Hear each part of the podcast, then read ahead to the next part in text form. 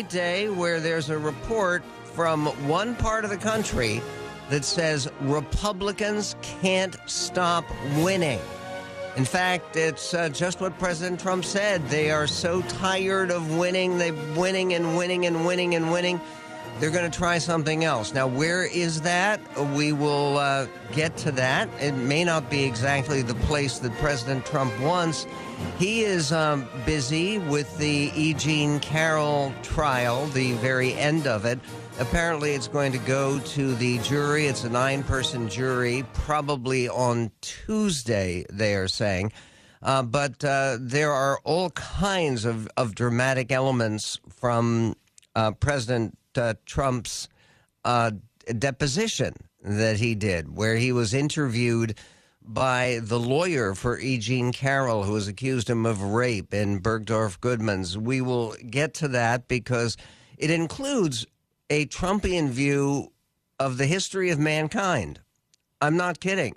And speaking of the history of mankind, there are reasons to celebrate today because of a jobs report in April that has just knocked everybody out. It is a, a, a far, far more positive job report than people expected.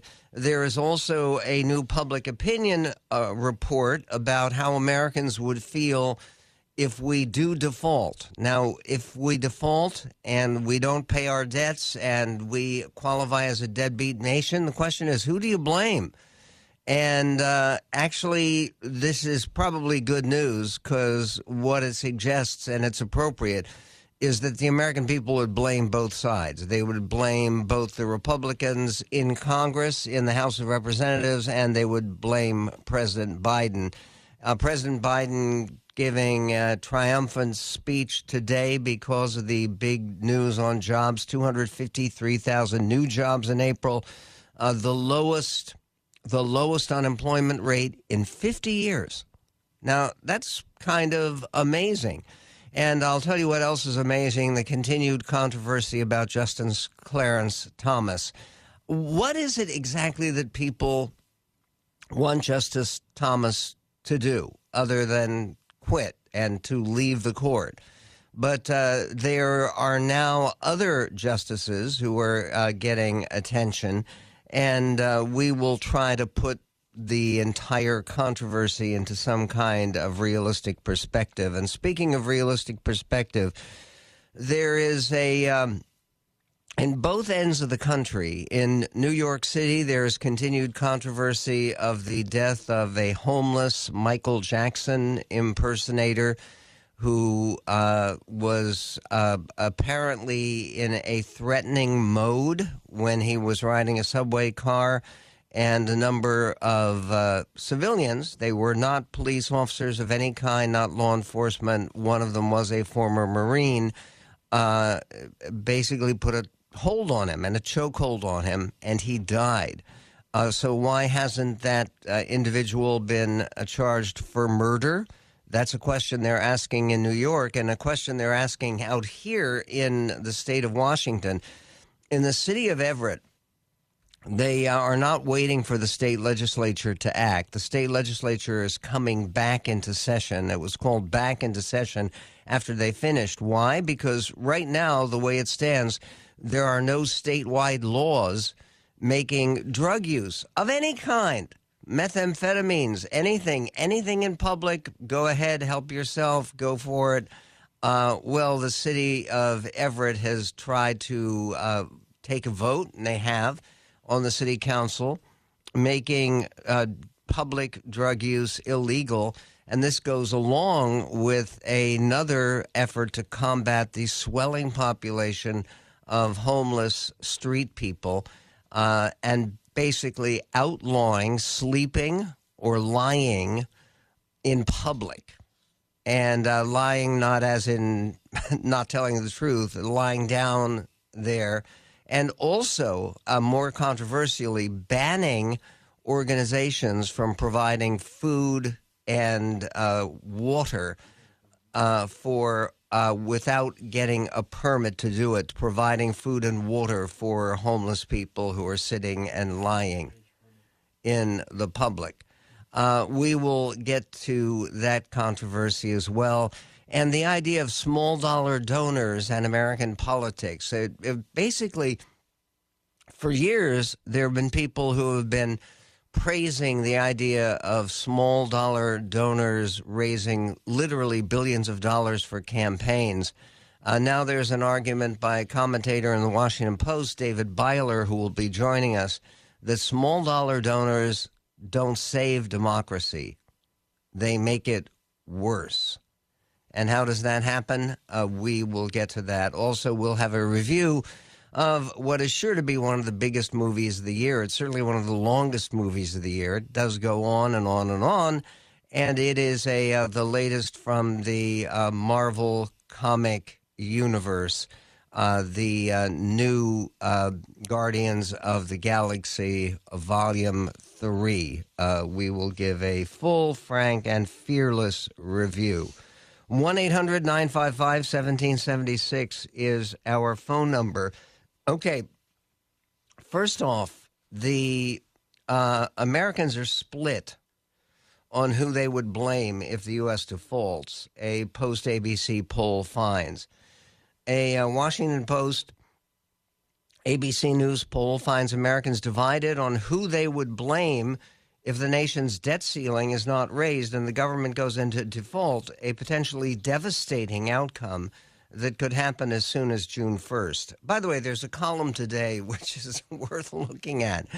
And it's a column by uh, a Nobel Prize winning economist, Paul Krugman, teaches at Princeton. He is someone on the political left, but he points out that this this default would impact everybody in the country and probably everybody in the world and would have a very profound damaging impact on the world economy.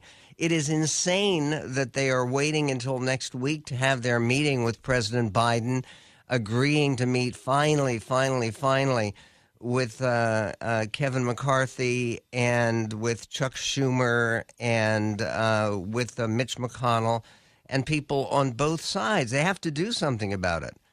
The poll finds 39% of Americans say they would blame Republicans in Congress if the government goes into default, while 36% they would blame say they'd blame President Biden and 16% volunteer they would blame both equally.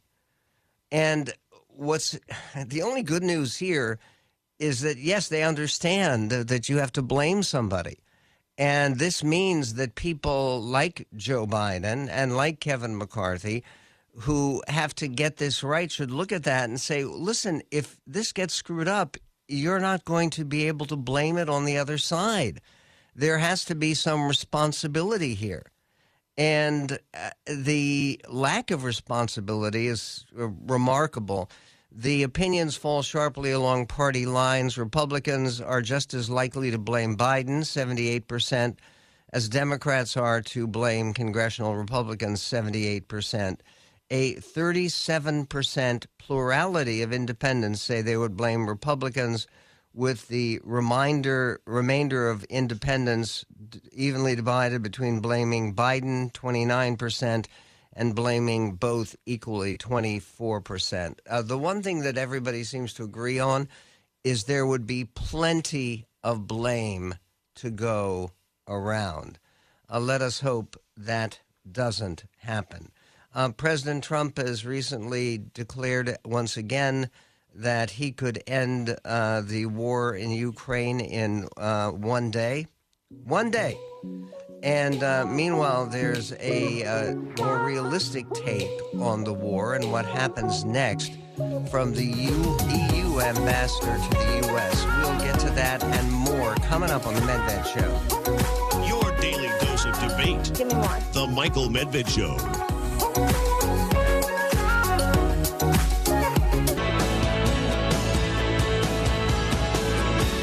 Join in your daily dose of debate. I listen to you occasionally when I'm driving. Turns my stomach every time I do. The Michael Medved Show. And room for optimism today on this particular Friday. I mean, the Mariners swept. I, I know they're playing Oakland. They were playing Oakland. They have Houston to play now. But uh, the uh, they won uh, the entire series, which is wonderful. Then never mind that Oakland has the worst record in baseball, and they're leaving Oakland and moving to Las Vegas. Apparently, we'll leave that alone. There's also the good economic news today, and that certainly is something that's encouraging. And uh, very, very good news from President Trump. He says. Um, to Nigel Farage. Nigel Farage um, is uh, one of the architects of Brexit, and he's somebody who had a, a third party uh, that used to have some impact, the United Kingdom Party, UKIP, uh, the United Kingdom Independent Party. But in any event, Nigel Farage, who is um, very much a Brexit advocate, was told by President Trump that uh, there is good news ahead for Ukraine. Uh, this is what the former president had to say. They're saying there's been an attempted drone strike by the Ukrainians on the Kremlin. We don't yet know the full truth. Have you seen that story? I have not seen it yet. Okay, right. Well, you know that, that's, that's, a big story. That's yeah. I mean, they're quite small drones, but let's see what big story. the truth of it is. Yeah. There's a growing, I sense in America, unhappiness about the money that's been given to Ukraine. Yeah. Why does nobody talk about peace and peace negotiations? So if I were president, and I say this, I will end that war in one day. It'll take 24 hours. I know Zelensky well. I know Putin well. I would get that ended in a period you can, of. You can break that deal. 100%. It would be easy. That deal would be easy. A lot of it has to do with the money. A lot of it has to do with the military, you know, that yeah. we're giving. But I would get that deal done within 24 hours. That war has to be stopped. That war is a disaster. Yeah. and I'm, I'm talking more than money. I'm talking about the human life. Okay. Um, President uh, Trump, maybe he could win that Nobel Peace Prize that I know that he covets if he has this secret plan. And rather than waiting uh, for a year and a half, uh, and yes, it's uh, a little bit more than a year and a half. It's almost two years before he would become president again. Rather than waiting, maybe if he could disclose his plan. The EU ambassador to the United States, the ambassador of the European Union, uh, Nigel Farage has no no use for him at all. Is named Stavros Lambrinidis. He's a, a Greek, and he joined Morning Joe to talk about what seems to me a far more credible plan and vision for actually not just ending the war, but winning the war. There's no substitute for victory. Uh, here is uh, Ambassador Lambrinidis. We all want peace here. Immediately can happen if Putin, who is the aggressor, takes his troops out. He doesn't want to do it. If he doesn't want to do it, I cannot imagine that the Ukrainians fighting for their freedom and their life will be lifting up their arms and saying, oh boy, you know, we're getting tired now. Yeah. Take us over. And I cannot imagine that Americans and Europeans will be happy to allow happy that scenario to happen. Because if we do, Putin wins. Putin proves that we don't have the guts, we don't have the staying power. Uh, that, uh, you know, all his rhetoric about the West, right? We are uh, corrupt, we are weak. And if he wins, our capacity to project our power and our influence in the world, Americans and Europeans, for decades to come will be diminished dramatically. So he won't win, he can't win, and the reason is not just us helping Ukraine, it's because Ukrainians are fighting for their lives and they're fighting effectively. And that is something to be proud of.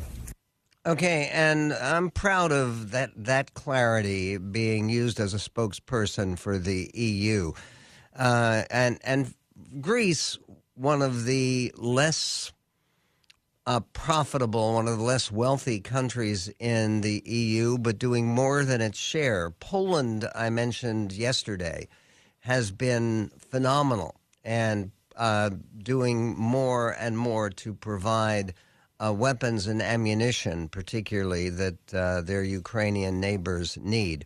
And meanwhile, we also have good news in the United States economically. Uh, it is uh, covered by on Fox uh, by Taylor Riggs about the uh, Bureau of Labor figures uh, on uh, the the uh, latest uh, job growth in the United States. Uh, listen, this is clip 10. The good news is the economy is still humming along. So we heard from the Federal Reserve this week reiterating that they raised interest rates to try to slow down the economy because the economy is still creating 253,000 jobs. So the good news is if you want a job, most likely it's out there. You have to just get out there and get one. I think an interesting point in this as well is the manufacturing sector, something we've been really worried about. We've been talking about this manufacturing recession for about six months.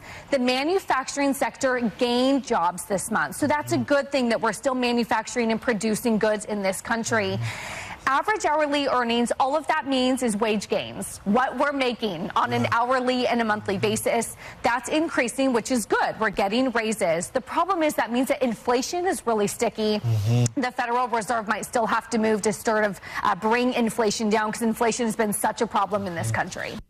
Okay, the wage gains uh, on the annual basis, 4.3%. Those are pretty good wage gains. Uh, economists, they say uh, at uh, CNN, they say economists are expecting job growth to decline for the third consecutive month, job growth. Uh, 180,000 jobs to be added, and for the unemployed rate to increase to 3.6 percent. Uh, only uh, three economists of the 87 polled by Refinitiv had projected job growth near or above the 253,000. In other words, 253,000 new jobs uh, for the United States of America instead of 180,000, and the unemployment rate um, falling to 3.4% from 3.5%. The labor force participation held steady and high uh, labor force participation at 62.6%. Uh, this is, uh, in, I mean, undeniably, and um, uh, it seems to me appropriately good news. Uh, more from uh, President Trump. He sent out a on Truth Social, his website, uh, and so it's not quite a tweet of the day because it's not a tweet. But he had a brief message, supportive message, of course, for President Biden. He uh, says President Trump, crooked Joe Biden will not attend the King Charles coronation. The United Kingdom is not happy. Biden wants to sleep. Uh, actually, no American presidents have attended British coronations, partially because the history of this country was independence from the British crown. Uh, coming up, independence from uh, campaign big donors through small donors. A good thing? We'll get to it. Coming right up on the Medved Show.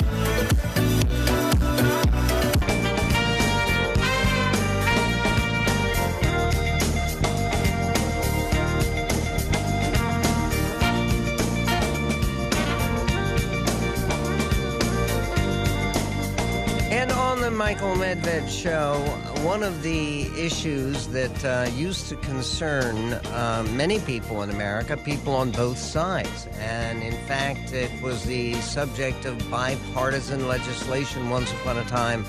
The McCain Feingold bill, you may remember, is uh, the idea of campaign finance and uh, what you do about it. Right now, uh, there is a, a tremendous amount of money that uh, flows into campaign coffers on both sides.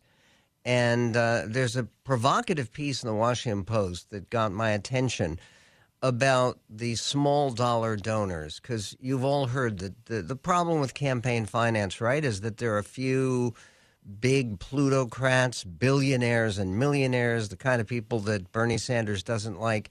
They get all the money and uh, they give all the money and control campaigns. Uh, supposedly, the answer to that was small donations, a lot of them solicited on the internet. Not so fast, says David Byler, who is a data columnist focusing on elections polling, demographics, and statistics for the Washington Post. And he has a piece about the problem with small dollar donors.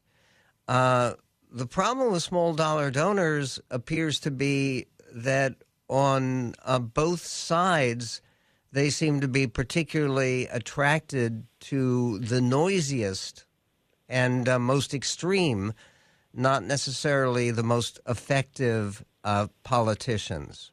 Is that right?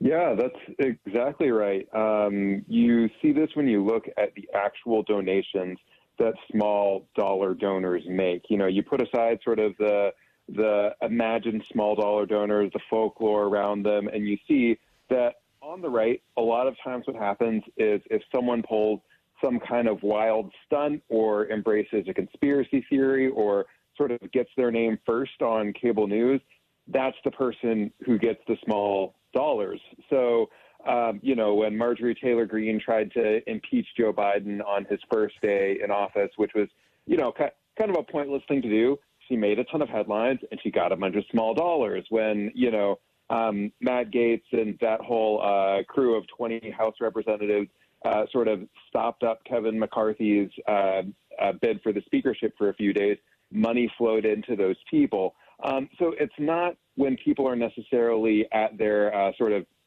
most productive is when they get the money. And then on the left, small dollar donors can't resist sort of using their money to stick it to Republicans that they don't like at all.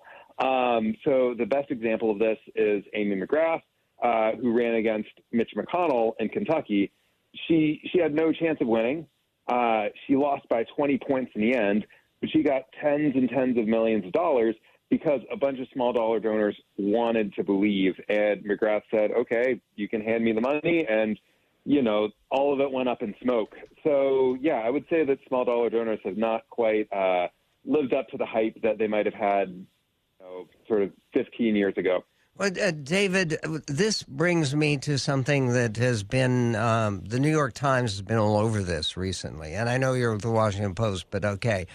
Um, the uh, Save America, which was instituted by President Trump after the election to undo the election, apparently they got mostly from small dollar donors. It's basically My Pillows, Mike Lindell, and then a bunch of small contributors. Uh, but Save America, two hundred fifty million dollars donated to overturn the election of 2020. Is that right? I don't have the figures on me in particular, but that that general storyline tracks with what we know about how small dollar donors operate. If you look at survey data of uh, small dollar donors, you find that they have very extreme views. Uh, these, you know, people who are willing to give 20, 50, 5, 10 dollars out of their paycheck aren't sort of, you know, moderate, reform minded, whatever, whatever type of voters. Uh, they're people who are on the fringes. They're people who spend all day watching cable TV and, you know, are subscribed to a hundred different mailing lists from a hundred different politicians, um, all hitting them up for money. And they kind of, you know, get a charge out of giving to someone when they do something extreme and headline grabbing. So uh, Trump actually has a strong record over his uh, sort of whole political career of fundraising from small dollars for this very reason. He knows how to command a cable news cycle, and then the money rolls in. Uh, is there is there something that needs to be done to uh, improve or fix this system? Um, it's it's a little bit of a a hard uh, in my view. So most people who kind of see this problem the way that I do, uh, what they advocate for is sort of strengthening the political parties. A lot of them say, okay, well, what we need to do is just make sure that the money is flowing to responsible actors and uh, we need to make sure that you know the pipelines are open for you know all of the money to basically go to the DNC and the RNC so that you can have you know Kevin McCarthy and Hakeem Jeffries basically be uh, the the same people in the room, the moderating influences, and that's that's what a lot of people say. Um, but how do you do that? I mean, people yeah, are free to give what they what they believe in, and they give plenty yeah. of money to QAnon, right? Right. I mean, that's so. That's the the idea would be is that some of these larger donations that are that are banned right now. I would say some advocates. I don't necessarily put myself in this camp, but some people would say, okay, what you need to do is if there are these small dollars rolling in, you need to let the large dollars roll in and have it all kind of funneled as much as possible towards the centralized institution of the party and you know let the let the politicians kind of with who who do this for a living sort it out i'm not completely sold on that personally. I honestly i didn't include a solution in the piece because i'm not really sold on any of the approaches. I didn't want to get behind one when i wasn't wasn't sure myself. Um, but if, if you're asking what's the solution one solution people have is to uh, try to funnel as much po- money as possible towards sort of centralized parties, make it as transparent as possible, and uh, try to give people whose incentive is to win rather than whose incentive is to show as much control and funding as possible. You, you can agree with that or disagree with that. Like I said, I haven't kind of come down on one side or the other, but I I am persuaded that there's a small dollar problem. Yeah, uh, one of the things that people have talked about is uh, the idea of um, uh, mail fraud and uh, going after people if they are trying to. Well, for instance, they went after the people with "We Build the Wall," Steve Bannon and company. Uh, it, just in uh, last moments, is there any hope to doing that with some of the more delusional fundraising stunts? Yeah, I've uh, I've talked to people who have uh, proposals that basically uh, would strengthen the FEC or would, you know, overhaul the FEC entirely, maybe even replace it with another uh, organization that's more equipped to deal with, you know, any kind of um, campaign fi- uh, campaign finance violation and infraction. And uh, that, you know, that's that seems like a defensible idea from my perspective. I don't I don't see why you wouldn't want better enforcement of your existing laws in an area like this. Um, the, Wait, uh, the let me let me just say that uh, Steve uh, David Byler's piece on small dollar donors and the problems with those donations is posted up at our website at michaelmedved.com. Appreciate uh, the conversation, David, and have.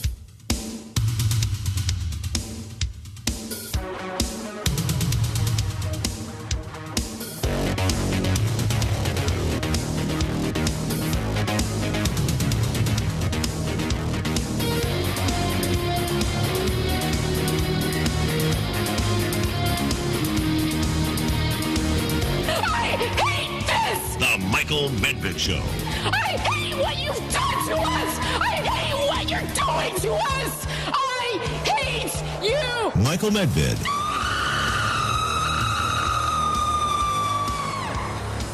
That was a um, actually a citizen, an activist. It's real. Uh, from the uh, from San Francisco, where else? Who spoke to the board of supervisors in that way? Uh, she was uh, protesting a, um, a, a, death um, uh, that had occurred in San Francisco involving a homeless, uh, transgendered uh, citizen who had gotten into a fight uh, when trying to steal some stuff from Walmart. Um, but in any event, there are all kinds of uh, other issues facing the country.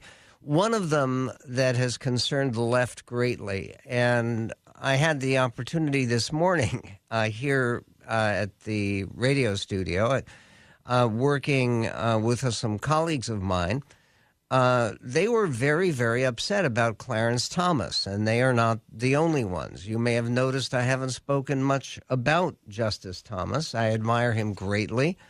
I have been a supporter of uh, Justice Thomas since he first came on the national scene. I thought the attempt to basically smear him and keep him off the court was shameful and scandalous and manipulative and dishonest.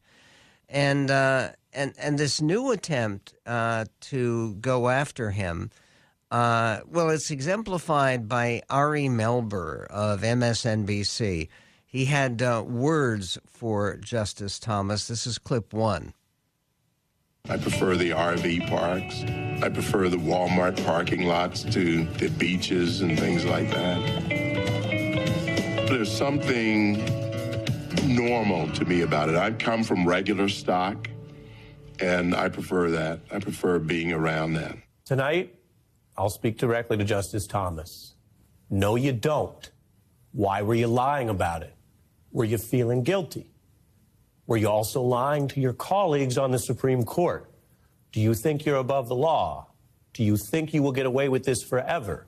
Have you ever looked at the history where if you cross enough lines, even as a Supreme Court justice, you can end up, depending on the history, impeached or on trial?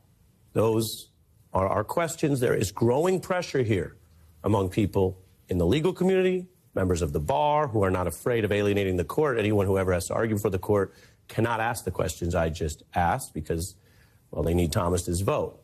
But a lot of those individuals who are serious about a nonpartisan court, as well as members of Congress, are asking the Chief Justice, will you really let this stand?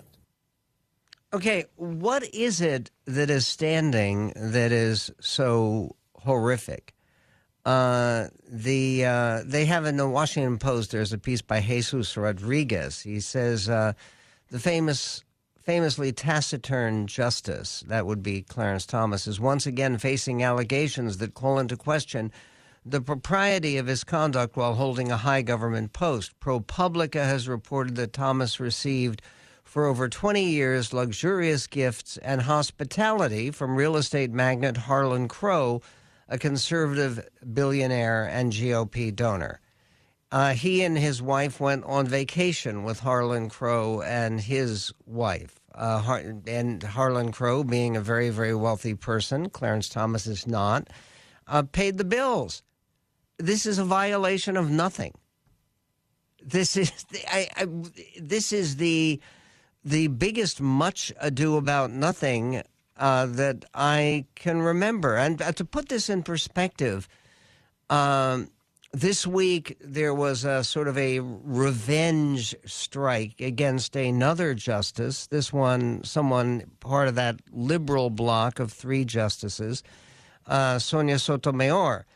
And uh, the Daily Wire says that Sonia Sotomayor did not recuse herself from multiple copyright infringement cases before the court involving Penguin Random House, which, by the way, full disclosure, it's my publisher too. Uh, one in 2013, one in 2019, 2020, despite receiving several million dollars from the publisher and its subsidiaries for her books. Um, okay, again, you're allowed to write a book and to get paid for it. I wish I got paid several million dollars, but maybe. Uh, then there, there's also Justice Neil Gorsuch, who joined the court in 2017, also didn't recuse himself from the latter case, despite receiving hundreds of thousands of dollars in book deals from the same publisher. Then Justice Stephen Breyer did recuse himself from two cases involving Penguin Random House. He'd written books for the publisher, and he and his wife owned stock in a company that owned a stake in Penguin Random House. Uh, the the idea that these represent uh, the the kinds of crossing over the line, as Ari Melber puts it, that would uh, lead to impeachment or some strike against Clarence Thomas. Uh, none of this is happening. None of this is real. And uh, what all of this is, is just a, another attempt, and this one by the left, to criminalize um, basically our disagreements. And the the idea that Clarence Thomas went on expensive vacations or that the his great uh, nephew, he is the great uncle of uh, a young man who he has helped and he has raised as sort of a uh, a substitute son and the young man was going to a Randolph Macon prep school. It was very expensive prep school where the tuition was seven thousand a month, and uh, part of that was paid by Harlan Crow. nothing illegal, nothing improper. And the proof of that is that Dick Durbin, who's chairman of the Senate Judiciary Committee, basically um, announced, uh, made an announcement. He said, I invited the Chief Justice, John Roberts, to join this conversation. He said when Tuesday's hearing began, but the Chief Justice had declined, as many had expected, citing separation of powers concerns. Durbin didn't exactly buy that. The reality is that sitting justices have testified in 92 congressional hearings since 1960, he said. And I even offered the Chief Justice the opportunity to designate somebody else on the court to testify. The reason the Chief does not want to testify is part of the separation of powers means that the Supreme Court doesn't get to run the Congress or the executive branch the executive branch doesn't get to run the Supreme Court or the Congress, and uh, the the whole idea is that these are separate power centers. And the notion that they are going to uh, try to use Congress and the investigation power of Congress to try to pursue or restructure even the Supreme Court based upon the fact that uh, Clarence Thomas has had a 20 year friendship with this guy, Harlan Crow, who sounds like an interesting guy. Okay, what's the terrible thing that everybody heard about Harlan Crow, right? That everybody publicizes? He's a book collector. He has uh, a lot of paintings of, of famous uh, by famous people. He has paintings in his um, uh, headquarters, his office, of paintings that were done by Winston Churchill, paintings that were done by Dwight Eisenhower. And yes, there's a painting by Hitler. He is not a Nazi. He also has a collection of famous books, including a Mein Kampf with Hitler's signature. So, is this the grounds that you're going to go after Clarence Thomas at this point? I it it it, it seems to me that getting people upset over this. And when you ask what is it that Clarence Thomas has done wrong, if there was any indication that he had been influenced in his opinions or in his work on the court in any way uh, to benefit uh, Harlan Crow, his big benefactor, that would be a serious matter. But there is no such evidence. And you know, with the thoroughness that they're going over it, if they had even a scrap, that would be up there and grabbing people's attention. Uh, there is so much more going on locally. Uh, the state of Washington trying to do something about drugs in public and people sleeping on the streets and in parks. We will get to that and more in this greatest nation on God's green earth.